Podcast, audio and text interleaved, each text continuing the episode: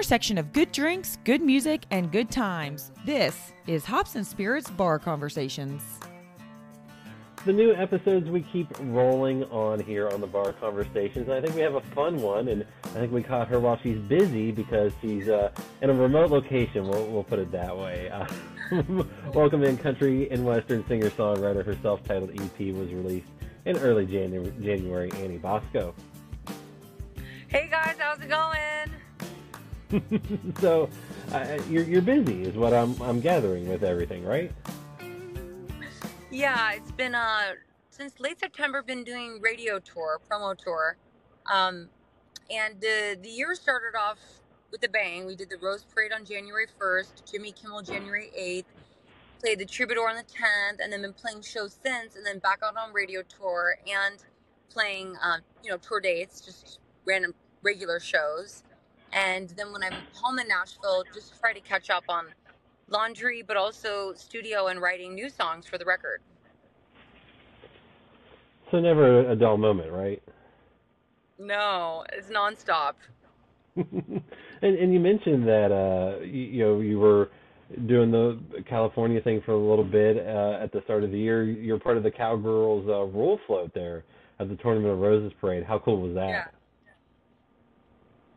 It was so cool. I mean, that was hands down one of the coolest experiences of my life. It's 800,000 people. So it felt like every 20 feet you're in front of a new group of people who are just going crazy. And I mean, we rocked. I, I sang my song Honky Tonk Highway on the float and I just went all out. It was like we just, I rocked so hard. I think I sang the song 38 times. And by the time we were done, it was like four hours. I literally just laid down on my bed for like for like three hours straight. I feel like I couldn't move because I had a fractured toe, and I went so Oh. hard.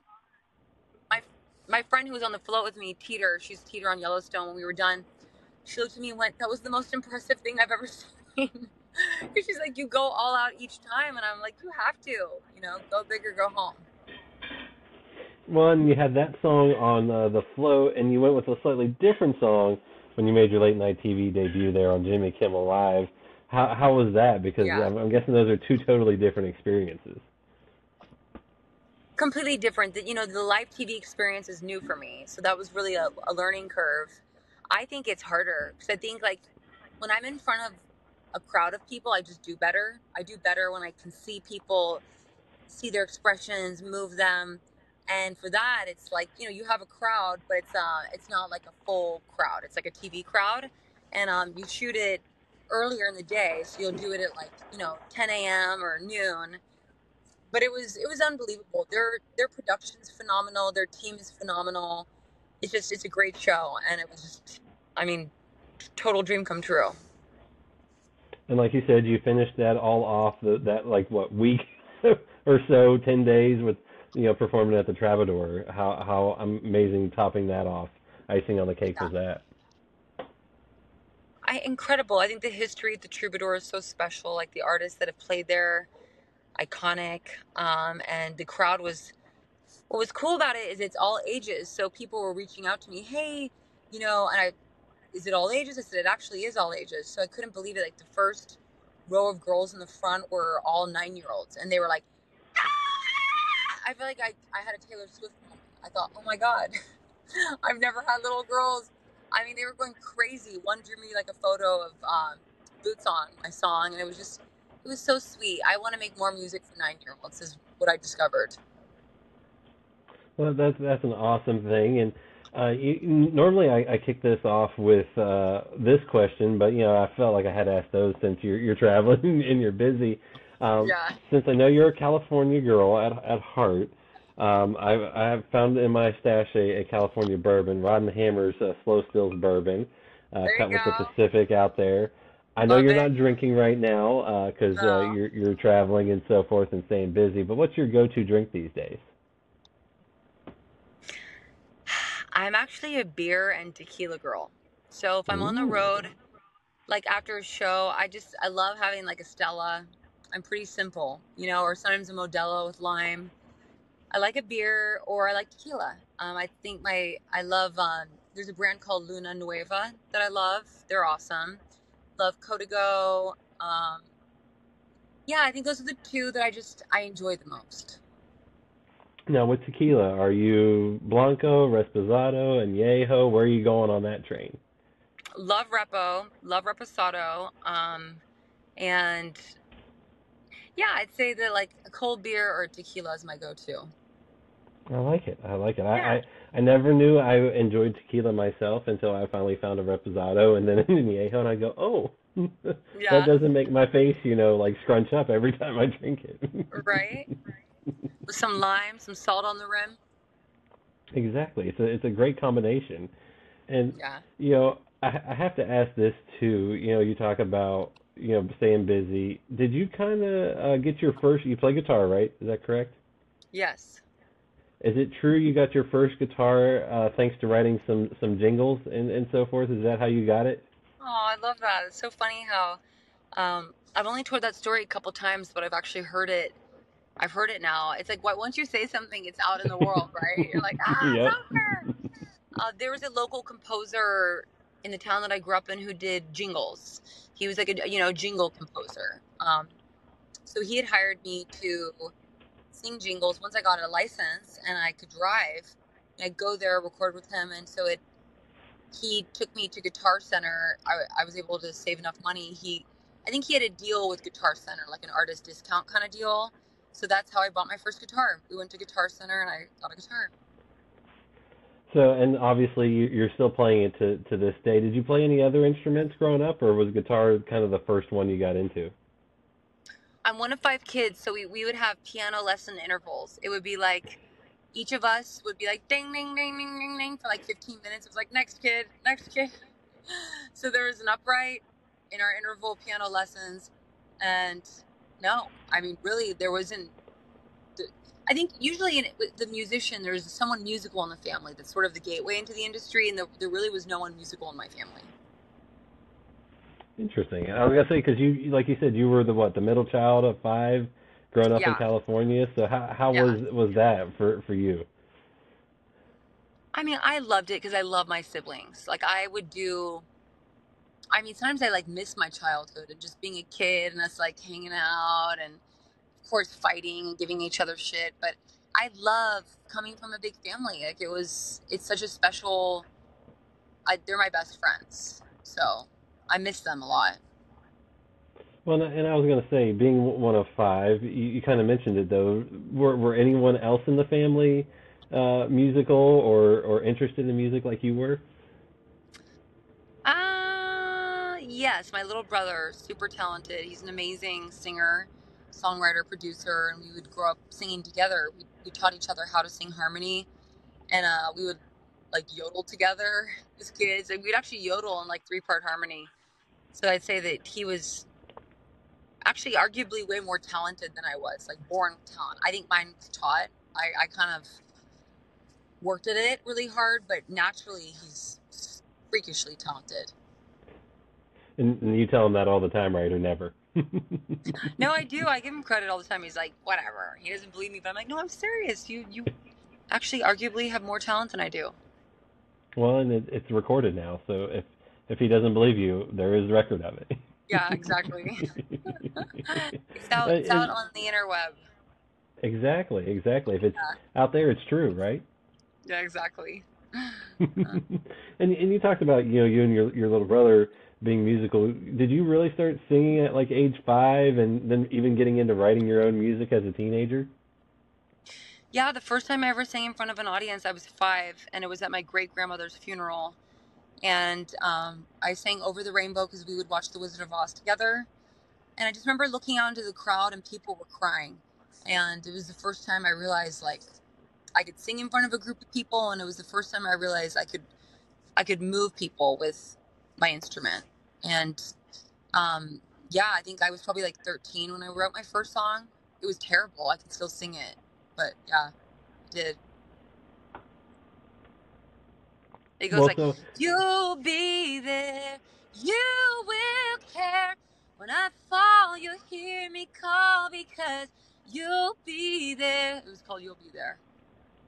I I never would have guessed that. Because life was so hard for 13 year old me. I was like, You'll be there. Well, it seems though you you have gained experience and you have worked through some things, you know, and, and the the writing has continued to, to to grow. Was there ever a chance though you weren't getting into music after you got kind of bitten by the bug and then started writing and uh, just loving it? I'm guessing. I always did like other odd jobs to help, you know, help me get by while pursuing music, but no, there was never there was never never another career choice, I don't think, for me. Yeah. This was it. Well, and uh, you kind of got an early start too, right? I mean, what at like 14, right after you wrote that hit, you know, uh, at 13, you, you got to sing on the Little Mermaid 2 soundtrack. that hit. Oh my god, so funny that hit. Um, yeah, that was really a fluke, a fluke thing. There was, I remember Chely Wright, really amazing singer. She was big in the 90s. Um, she had sung the end title theme song for this song, and then they wanted a younger voice. So I went in and did it, and I just, oh my gosh, it's like every girl's dream, right? To sing on a Disney soundtrack. It just doesn't get bigger than that when you're 13 years old. And for me, it was the moment when I thought, oh, maybe I can actually make this a career. You know, like maybe I could really pursue this as a career.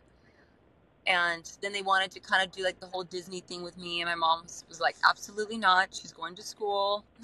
I'm not, you know, quitting. I can't neglect my other kids to go kind of do this with her and pursue that.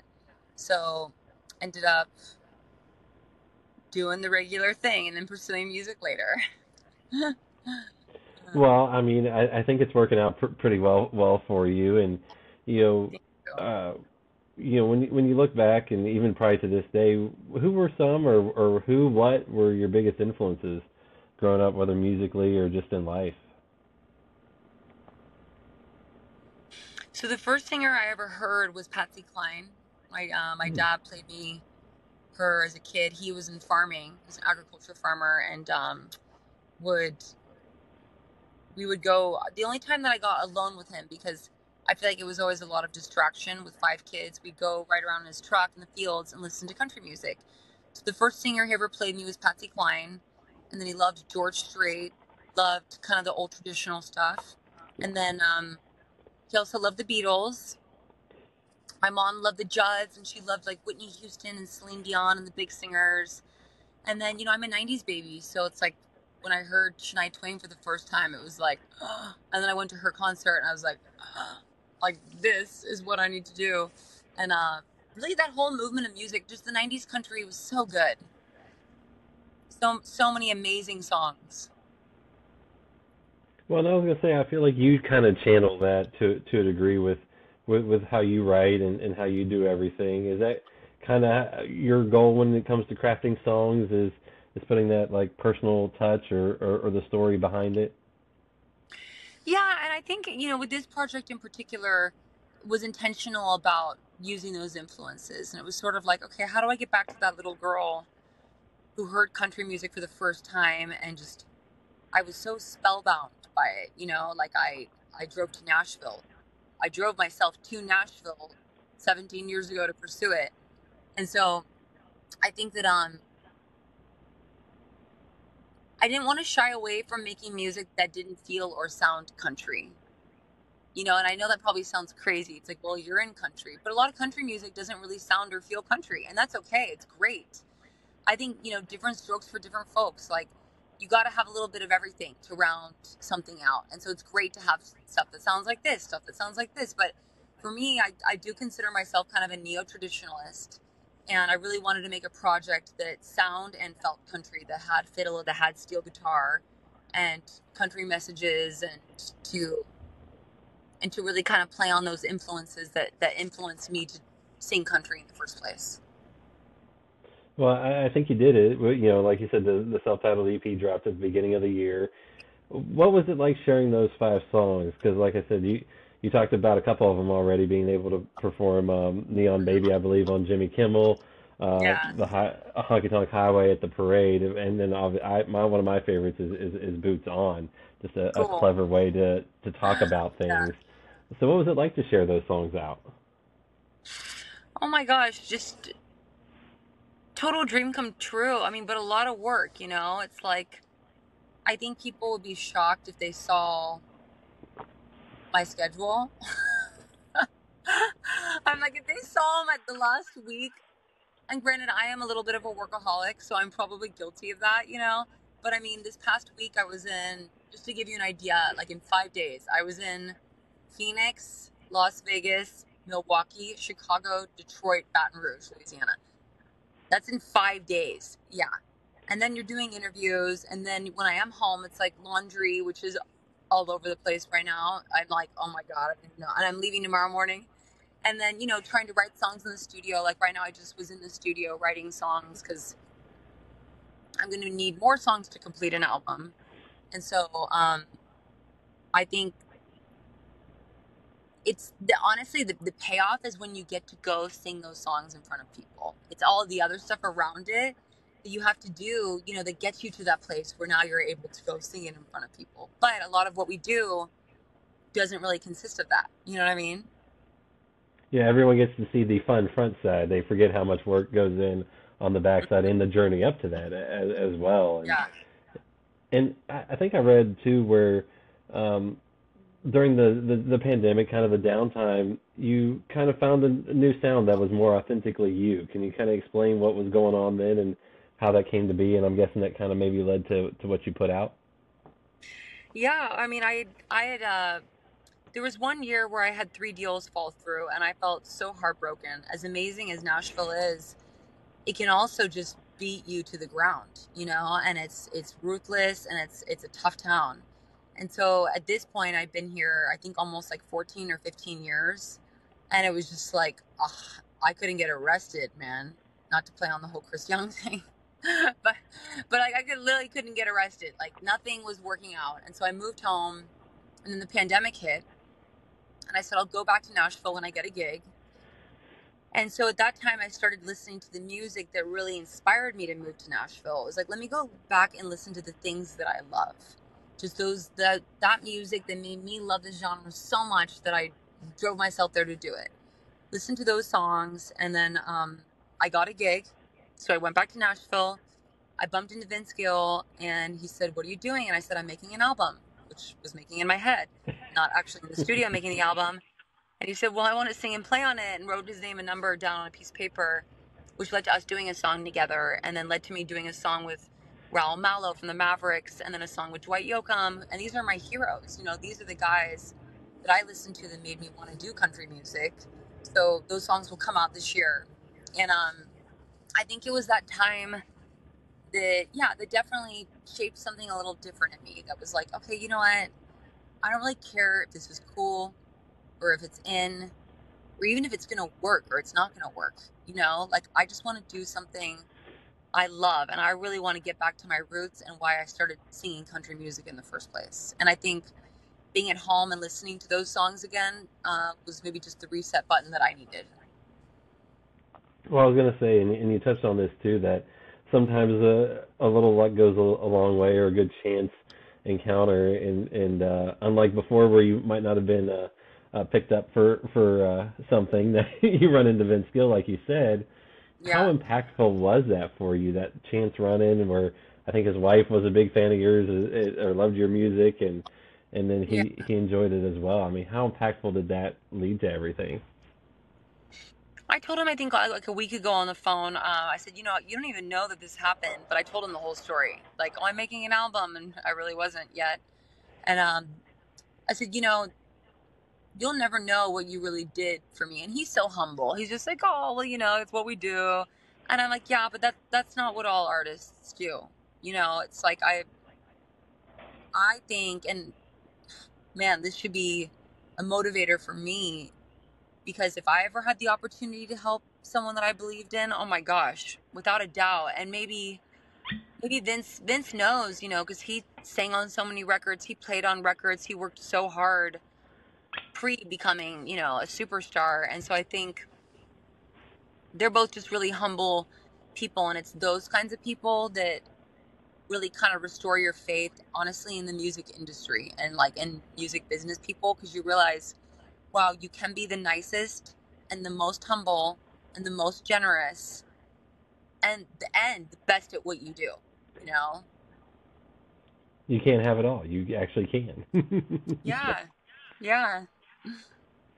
Well, and, like you, you you told about being able to go back home because it was kind of a reset, obviously with the pandemic too. But you know, you've been at this since you were a teen. What's that journey been like that people don't always get to see? Because, like you said, it's not an easy industry. It is a very difficult. People might see someone blow up, but they don't see that 10, 15, 20 years of hard work that goes into it. Yeah, I think that um I should write a song about it, but I think if I like told people like my whole story just to getting to where I am today, I think people like would probably be shocked. You know, I do. And I think that the thing that I still even have to work on daily is like no one can believe in you more than you. It's like it really comes down to you. And for me, just a faith in God and Jesus and my faith of knowing that like if I pair those two things, then no one's going to do more for me than than God can, you know.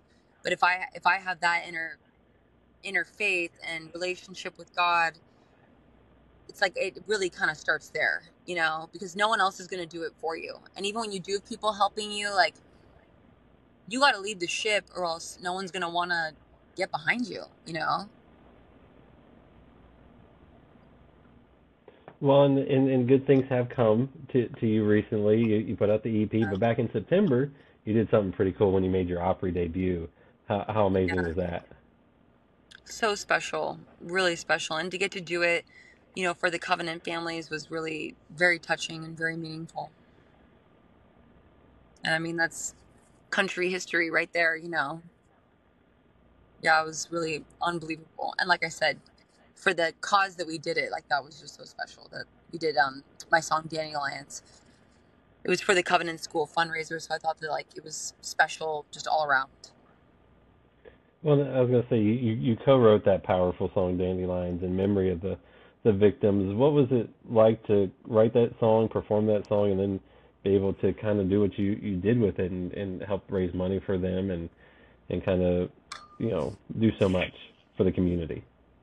I think that it's it's your calling, you know, and I think that for me it was like this song really wrote itself and I think it was written by God and I think even writing it on the day of the shooting it was the one year anniversary of my cousin's death and she was only 19 years old. I just feel like no one is you're not supposed to outlive the people that you love, especially parents with kids. And I'd watched my aunt and uncle go through that and my heart was just broken for those parents. I ended up singing it at their home the night of um, Hallie Scruggs' funeral, and it just felt like, how could you not? You know what I mean? This song clearly came from a bigger place. It was written for these people, and it's really the least that we can do, even if you don't raise a lot of money, just to let them know we care.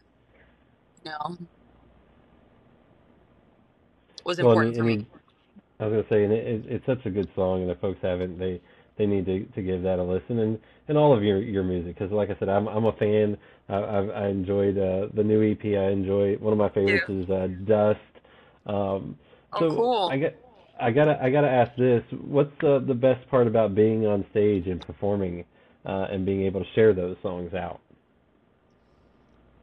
I think I I'm a actually a radio um, director, program director, radio program director came to one of my most recent shows and he said, You're a spitfire on stage.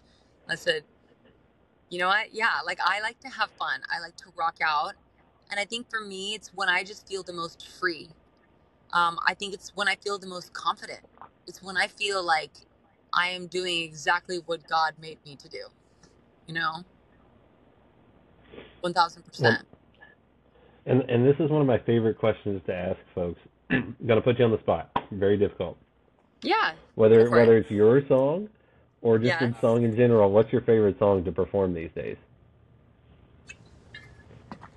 Lately, it's Honky Tonk Highway, just because it's so fun. I close, I close my show with it, and then we go straight into Led Zeppelin rock and roll. It just rocks and it's fun, and like that never gets old, you know. Especially with the crowd, like never gets old. And do you ever have songs that you just kind of maybe throw in from other artists from time to time that you just have always loved and just enjoy performing?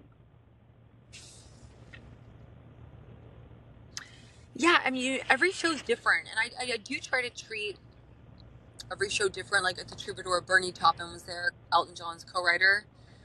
So I did your song, and that was so touching. Uh, also, Phil Everly's widow, Patty Everly, was there, so I did um, "When Will I Be Loved" is a ballad. He originally wrote the song as a ballad, so I'll treat each show different. You know, like this weekend I'm playing with Jamey Johnson, so I'm probably gonna channel more of like my outlaw side, and I kind of like treating each each show with its different personality because they all are different, you know, and the people that you play for are different.